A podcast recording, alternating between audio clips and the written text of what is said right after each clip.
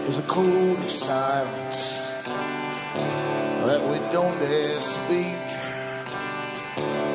There's a wall between us and a river so deep. We keep pretending that there's nothing wrong. There's a code of silence and it can't go on.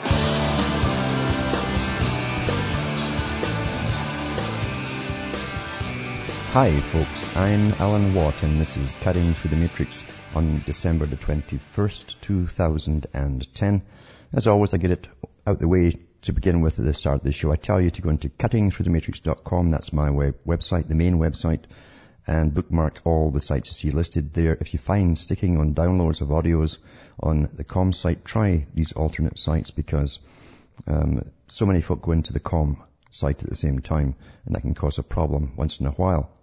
Now remember, all the sites listed have the audios for download of hundreds of shows I've given in the past. We're trying to give you shortcuts to the reality in which you're living.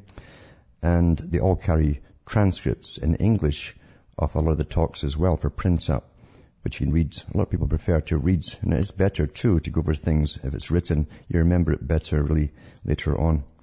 And if you want transcripts in other languages, go into alanwattsentinel.eu and you'll find a variety to choose from. That's also listed on the com site as well. And remember too that you are the audience that bring me to you. I don't bring on advertisers to sell products and so on. I simply depend upon you to keep me going, and it's up to you if you want to, because there's other things I could certainly do, especially in this time that we've gone through. I came on the air because I had enough knowledge to dispel the myths that we're going through, even in the patriot community, and fill in the facts of the big world project that was already underway, had been before I was born, or my parents, in fact, were born. And I tried to fill in the gaps and give you a head start for those who were interested. And not everyone can handle it. They refuse to go any further, even if you have the authors who took part in the big projects writing in their own memoirs and their own biographies about the big plans and agendas which were already underway. Most folk can't handle the truth, and it's a sad comment. But if you want to buy the books, and this I have for sale, which keeps me going, go into cuttingthroughmatrix.com. And from the US to Canada, you can use a personal check. You can also use an international postal money order from your post office. You can use cash, send cash, or you can use PayPal to order. Just press the donate button, put in the appropriate amount, and you find at the com how to do that and how much there is and so on, or things cost, and follow it by an email with your name, address, and the order, and hopefully I'll get it out to you as quick as I can. Mail is slow at this time of year, especially with all the supposed added security. They're checking every little thing, and it's become an absolute farce, really. Never send anything first-class mail. It makes no difference what you send it at. I'll get there at the same time. Same with registered envelopes too. It'll take sometimes longer because anything registered might be suspicious, you see, and they'll hold it at the border for later inspection. So we're going through the farce, I call it, of the changeover from one reality into the next, regimented authoritarian reality, and that's what's happening in this world. Now remember too, across the rest of the world to order the books, you can use PayPal to order. Just, again, send the donation followed by an email with name, address, and the order. And I'll get it out to you. You can also use MoneyGram, I think, which can wire, or it can be given to you in a check form. You post it off, takes 7 days, and for those who can wait, it's worth it because it saves you some cash. There's Western Union, too, which also does direct wiring. So it's all up to you how you want to order them. But these books are different. The talks certainly are different, and I fill in a lot of gaps that the mainstream will keep away from you. The mainstream isn't there to inform you. It's meant to really control you and keep you in the fake reality, and even give you what become your opinions as you go from one reality into the next. They will become your opinions, designed by experts, of course. Back with more after this break.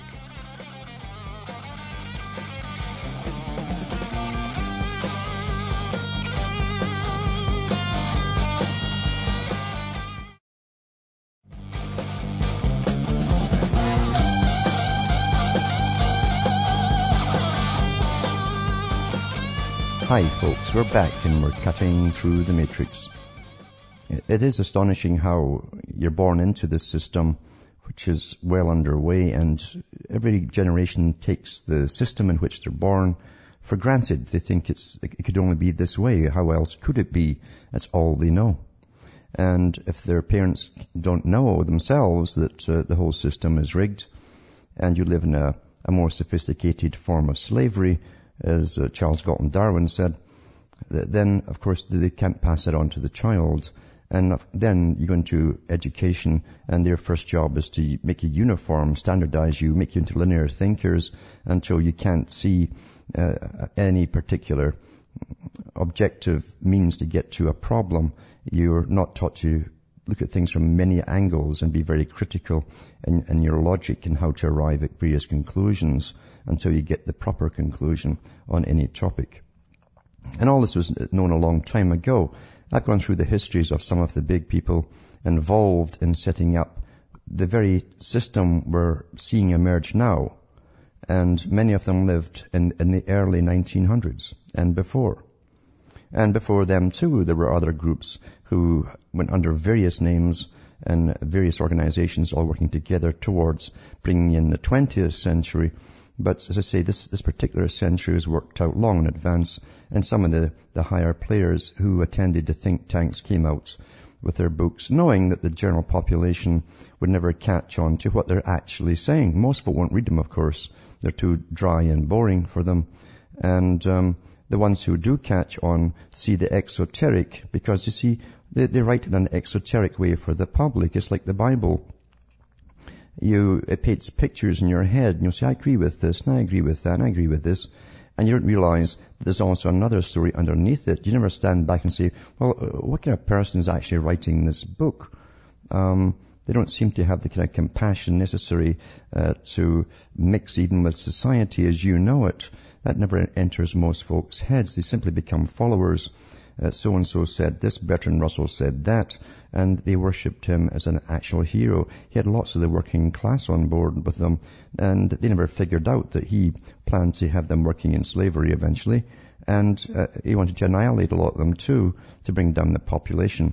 We always hear about Adolf Hitler, who's always pointed out as the only bad guy that ever existed, and, of course, that's not true at all, because the boys that brought you Adolf Hitler gave you Lenin and Stalin, and other ones too, up to the present time.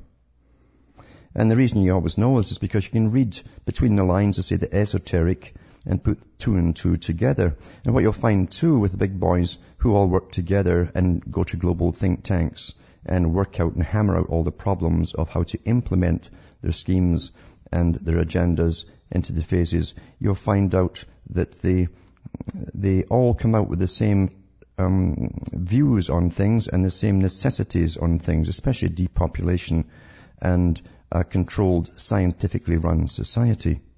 That's what you're going into now. Authoritarianism. The Club of Rome, as I say, talked about this too many, many years ago.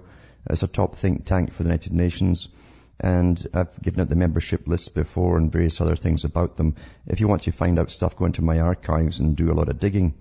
And even if you get the wrong one at first and you listen to the audio, believe you me, you'll still learn something from it before you hit the right one. But here's Bertrand Russell, who belonged to a group, many groups actually, and he belonged to the Macy group later on that was authorized by the President of the U.S. to bring in a system of total control over the population, because, you see, they blamed the people for all the world's ills, including wars. Now, the average person and peasant, of course, who's busy digging up potatoes, is the last thing on his mind is going off to war. It's done by the very ruling class that end up blaming you over and over again. But they looked at all the different methods of controlling this public who need diversions through entertainment, especially when you crowd them together. And, of course, they said they'd have to use entertainment as a method of controlling the public, because that's where you get most of your opinions and your thoughts from, is fiction, in other words.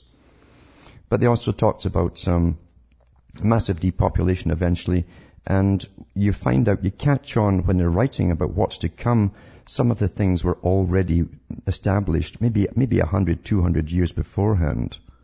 And these particular characters were products of the very eugenics program which they were promoting. Here's what Bertrand Russell said in the Scientific Outlook on page 244, which was written in 1931. Now, what he's saying here is exactly the same format that they were looking for in the Soviet Union, that they wanted the Soviet man, the perfectly indoctrinated, scientifically created Soviet being who would be obedient like a robot to the government.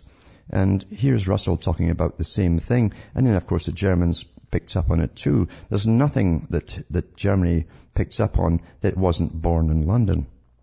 Nothing. But here's he says in the Scientific Outlook, he says, these children, on the other hand, who are destined to become members of the governing class, will have a very different education. Now listen carefully to this. They will be selected, some before birth. Now think about this. For the harder thinking, I'll repeat that last part. Some before birth, some during the first 3 years of life, and a few between the ages of 3 and 6. All the best-known science will be applied to the simultaneous development of intelligence and willpower. Eugenics, chemical and thermal treatment of the embryo, and the diet in early years, now think about that, after all the shows I've given you on the junk we're all fed, in the earliest will be used with a view to the production of the highest possible ultimate ability. The scientific outlook will be instilled from the moment that a child can talk, and throughout the early impressionable years, the child will be carefully guarded from contact with the ignorant and unscientific, that's the general public. From infancy up to 21, scientific knowledge will be poured into him, and at any rate, from the age of 12 upwards, he will specialize in those sciences for which he shows the most aptitude. See, Russell was a product of this himself.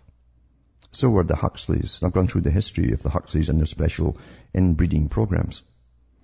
At the same time, he will be taught physical toughness. He will be encouraged to roll naked in the snow. They like nakedness, these guys. They have a lot in common. To fast occasionally for 24 hours, to run many miles on hot days, to be bold in all physical adventures and uncomplaining when he suffers physical pain. That's the same thing, of course, that Germany in World War II, before World War II, implemented, and they got the ideas from this group.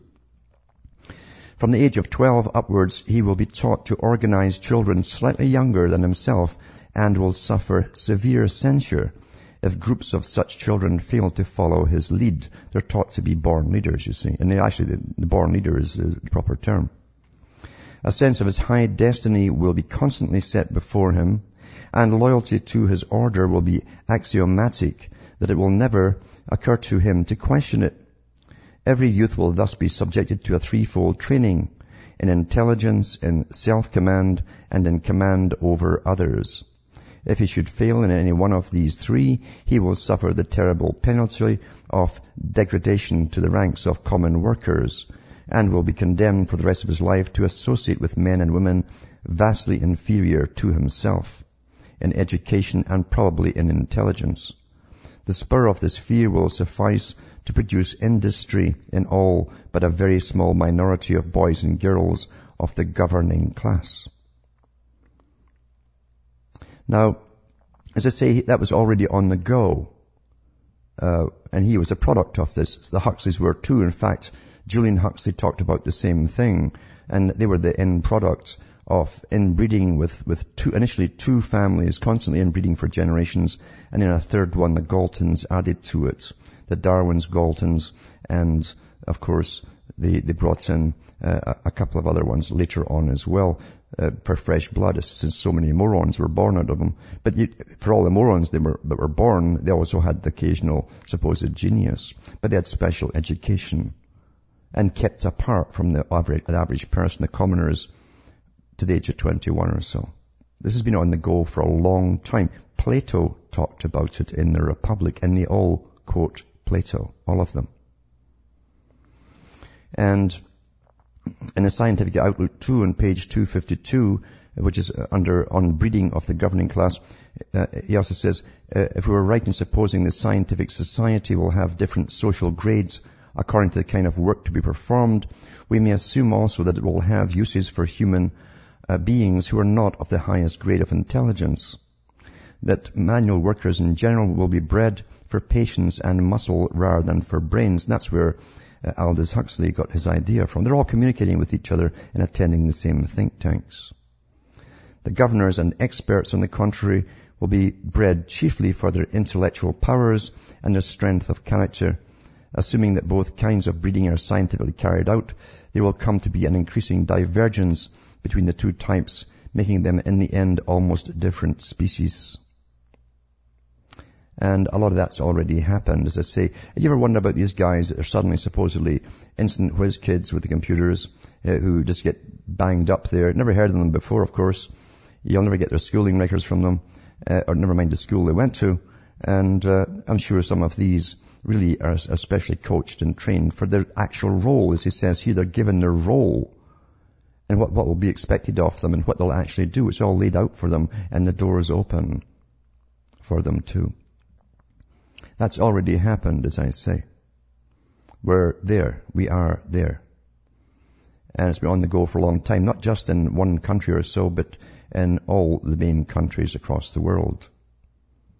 And that's also why, of course, in this system, as you go through the next phase of bringing down, you don't need all these students anymore in schools getting a better education, even though it's not the top education. You don't need that. So read this article about students and cutbacks after this, because it ties in together. Back in a moment.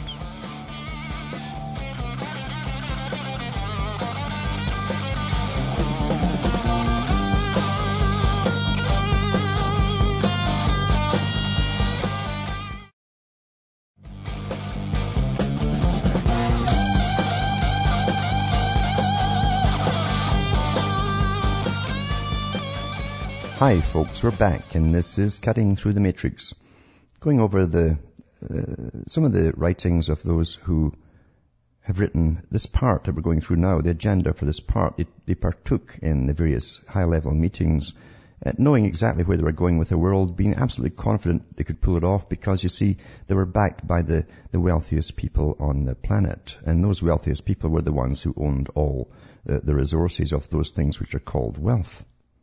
They owned all the gold mines, all the diamond mines, and everything else, you see, that they gave us to call wealth. And it works very well, especially this time of year when everybody's going crazy buying gold and diamond presents and all that nonsense to make the same characters who helped sink you before with the banks even richer again. But again, you can't stop a lifetime of training, eh? And everyone's been trained to spend. The world must be okay if we can still spend and buy the same junk.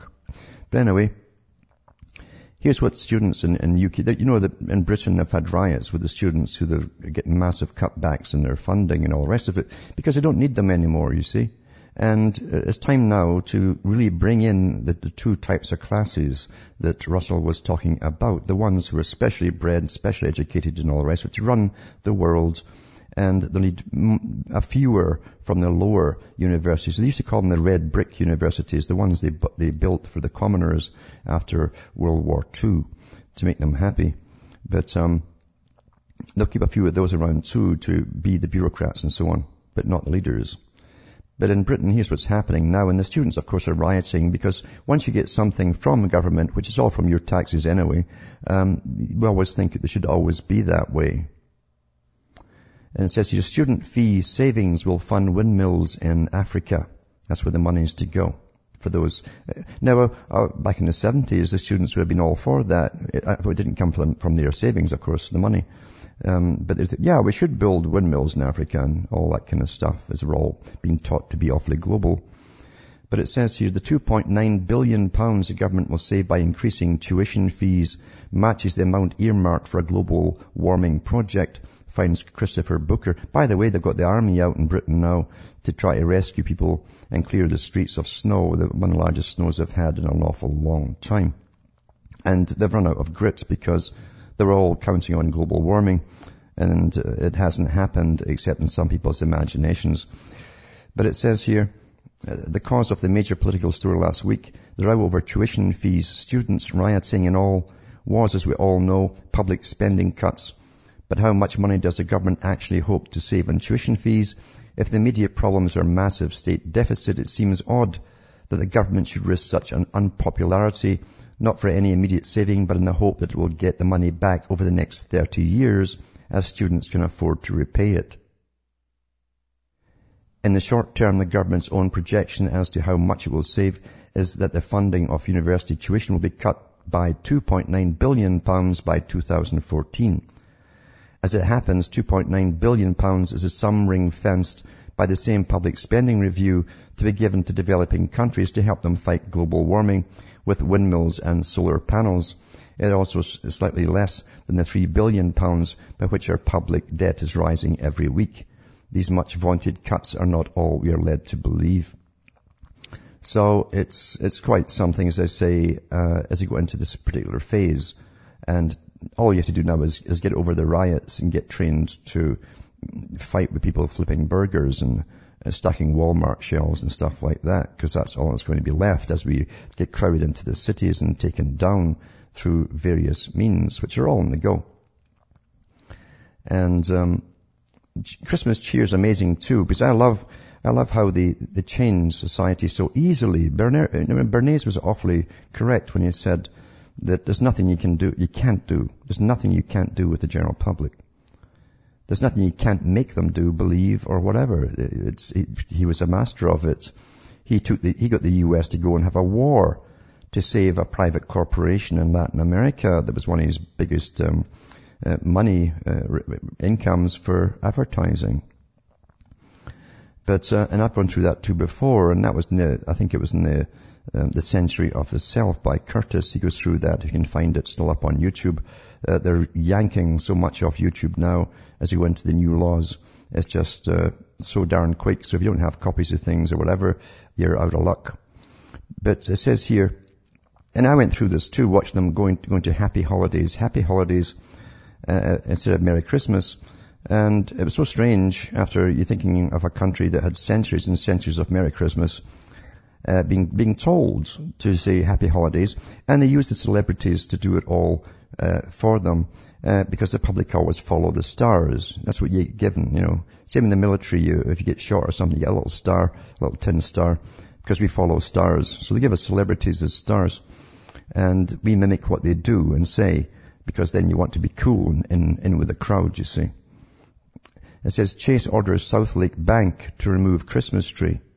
This is Chase Bank. It says, Chase Bank told a Texas businessman to remove the Christmas tree he donated to a local branch because it could offend people. Oh, everybody's offended today. You know what? Everybody's offended. Unless you talk political correct speech all the time, which is hard to do. There's a technique to it. And it's almost like you have to never answer something directly or quickly. Always slow down and play it through your mind what you're going to say, analyze it, reformulate it, edit it, and then say something. Or just nod your head. Because that's how bad it's getting now. And you actually get fined for things today just by making a comment. It's quite something. But I'll read the rest of this and you get a chuckle or a dismay depending on how you see it when we come back from these messages.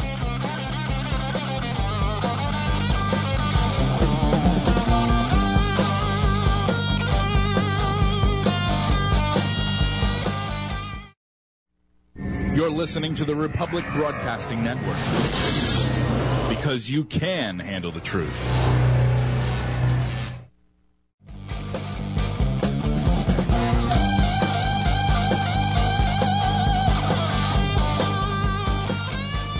Hi folks, we're back, and this is Cutting Through the Matrix, talking about a bank which was given a Christmas tree and it was decorated and all the rest of it. And then the man who did it all and gave him the tree was told to take it down because people objected and they were offended by it, apparently. Imagine getting offended by a tree, eh? But anyway, anything goes these days. It says here, the bank referred questions to corporate offices. Greg Hassel, J.P. Morgan Chase spokesman, said the company's policy isn't anti-Christmas. Of course not. They want your dough, right?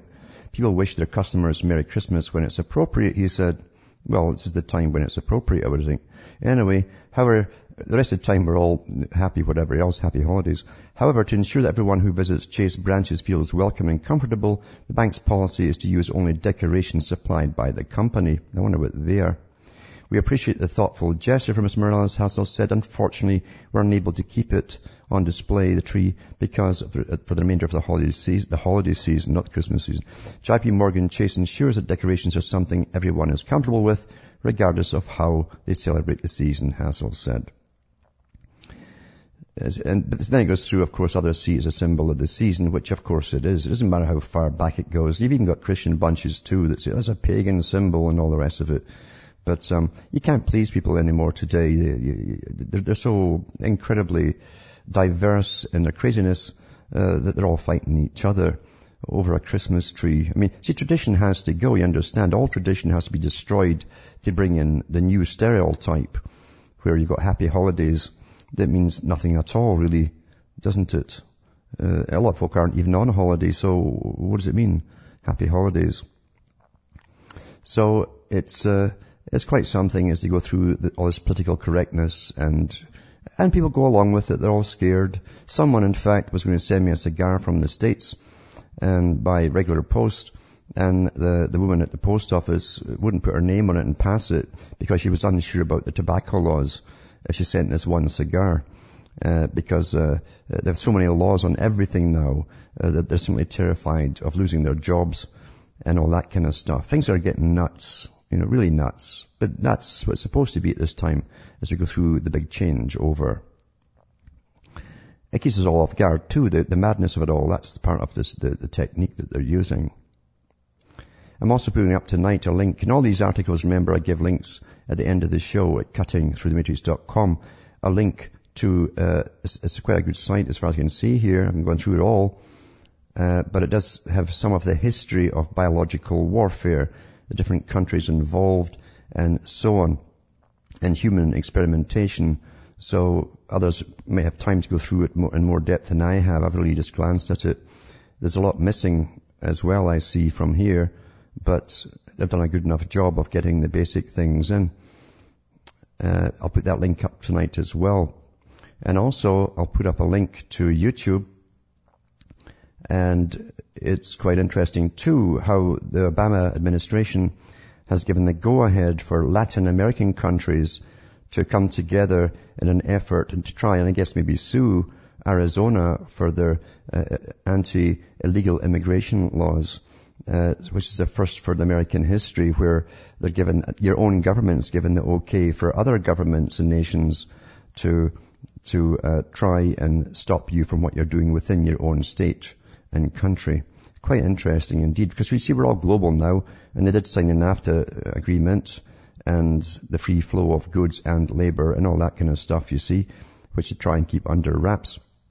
But we're all to be merged, as you all well know from this show, into a continent just like Europe, and all these trading blocks, these three big trading blocks, will be under the United Nations initially, at least, until they dream up some other wonderful name for the same organization, which is just a front for those who already run the world with money and so on,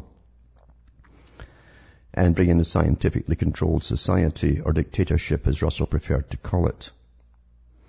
I'm also putting up a link to new blood screening, because for years people with Epstein-Barr syndrome, chronic fatigue syndrome, and a whole bunch of these syndromes that broke out in the 70s.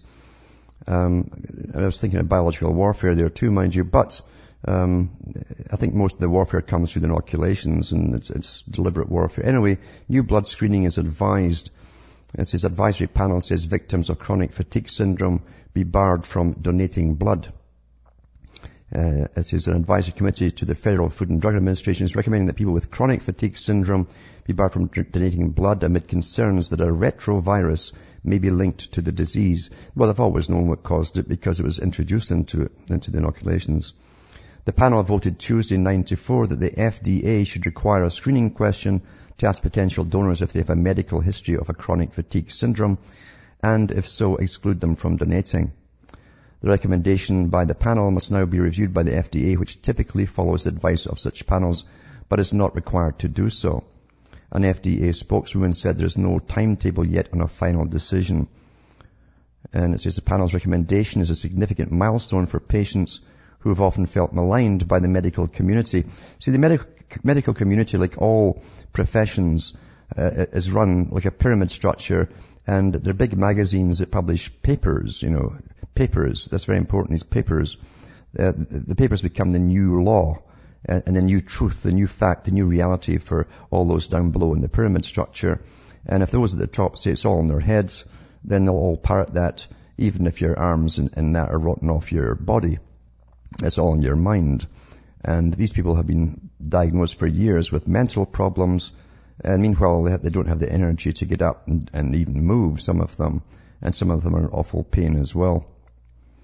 So it says, so this is the first time they've admitted it could be due to a retrovirus. And the first thing they do is ban them from giving blood. I think we should ban all these inoculations they're trying to make mandatory. They end up putting all these things in our bloodstreams to begin with. And that make more sense to me. But now, I laugh too, because years ago I talked about computer games, even 10 years or more years ago. I was talking about computer games are made. I went through the history of them for the military to get them to not be emotional about killing. It was to make them kill without thought, just immediately, like a Pavlovian response. And they were given human targets initially, human-shaped targets instead of the old round target style. And then they went into computer games, of course. They even had ones during World War II that were run by very fast-moving film for training those as tail gunners in the bombers. And they were fast enough at that time, those particular training techniques. But the computer games really went overboard with the military, because most folk they don't normally kill people, you see. And the military's job is to stop you from thinking about not killing people and to get you automatically to kill them without any thought at all. So it's only now that the mainstream are putting out this stuff. Why? Because most of the world's hooked on computer games, and it won't matter that I even read this. But it simply gives you an added strength to what you already knew, of course. And it says, computer games are dangerously addictive and contain powerful psychological devices designed to make some fans play compulsively. A Panorama investigation will reveal tonight, I guess it's been revealed already, this was December the 6th, a simple technique based on the 1950s study of rats feeding themselves by pressing a lever, I've mentioned that before, which encourages repeat behavior by rewarding it at random, has effectively been adapted for use in gaming and is feared to encourage addiction. I know in Korea they've got an awful problem with it, and they have special schools they send them to when they're really found to be holed up in their room, just playing the same games over and over and over.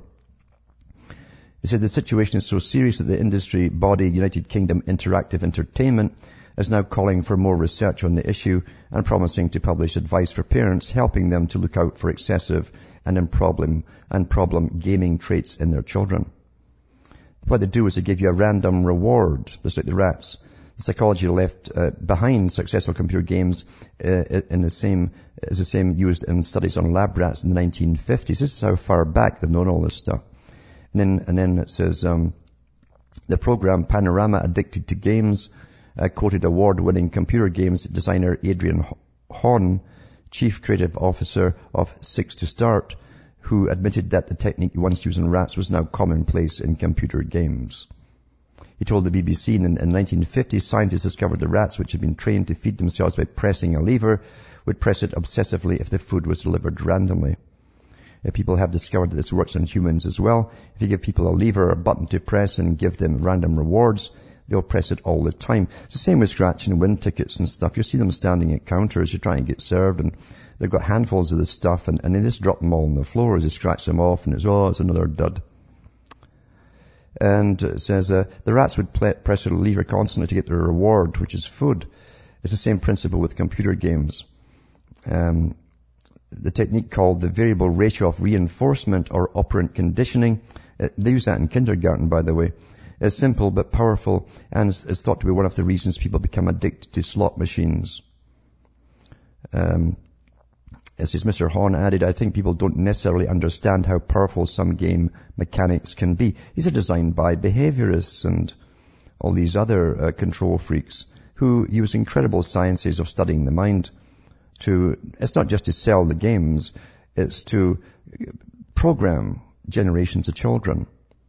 See, the only reason they gave them out in America in a big, big way, and Britain elsewhere, was really for the upcoming generation. They needed to be the most debased generation in a long time, the least education, and the most violent, trained to be violent, by bringing them up with nothing but games. They were already trained for the military.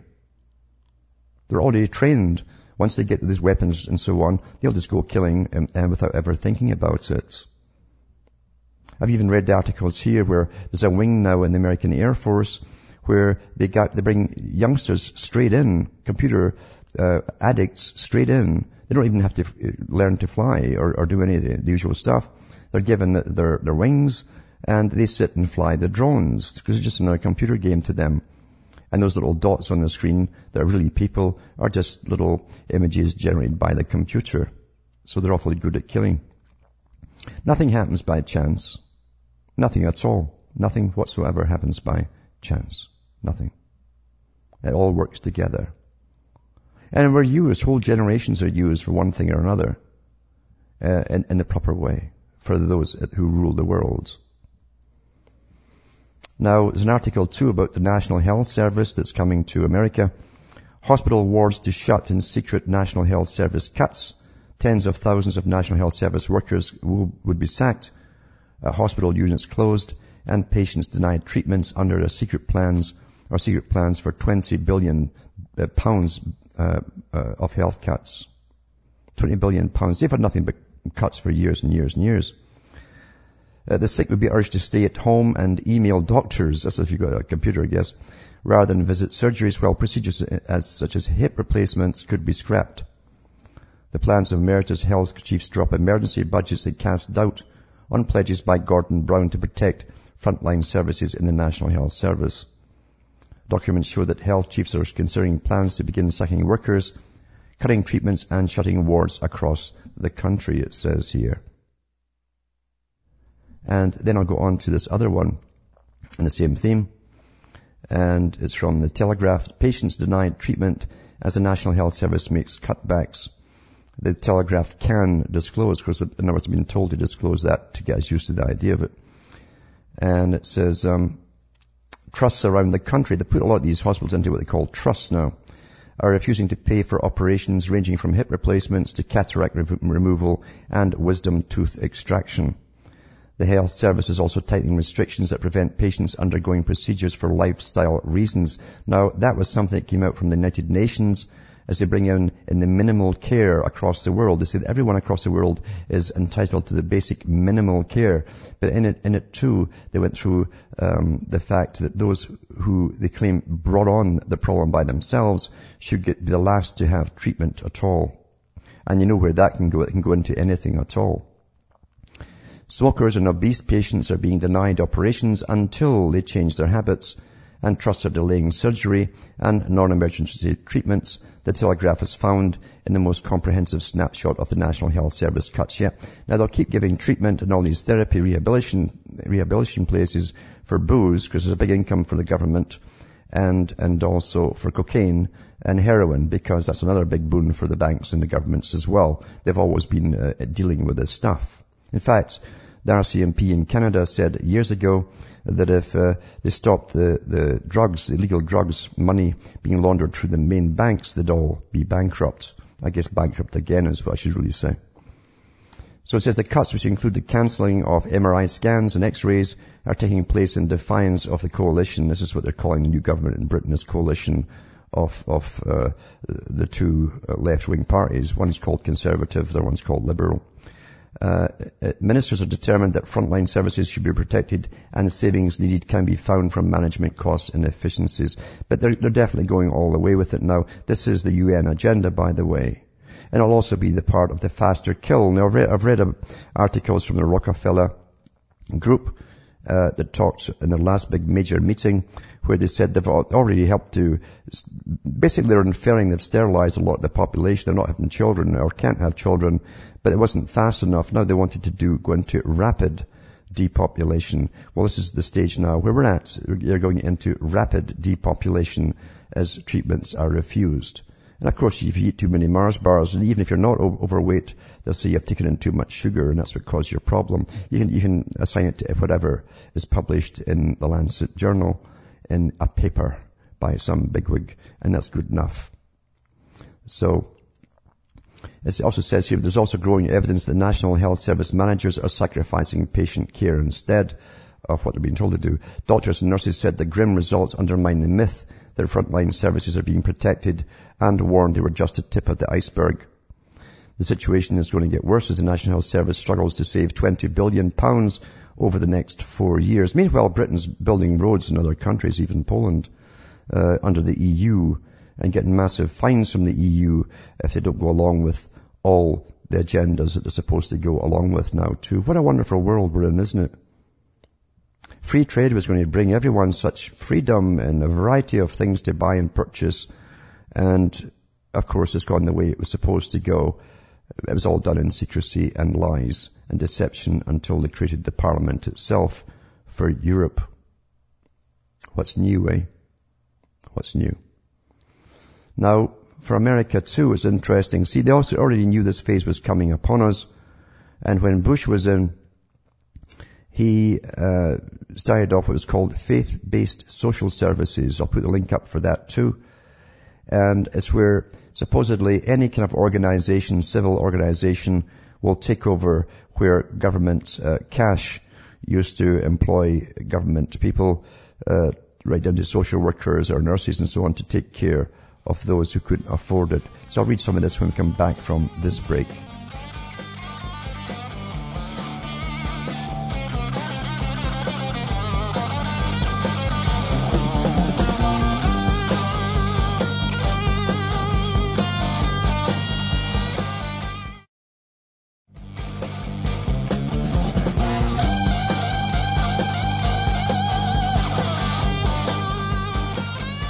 Hi folks, we're cutting through the matrix, talking about really what is communitarianism under many different names as we go down the tubes basically into the scientifically controlled society and austerity measures and all the rest of it.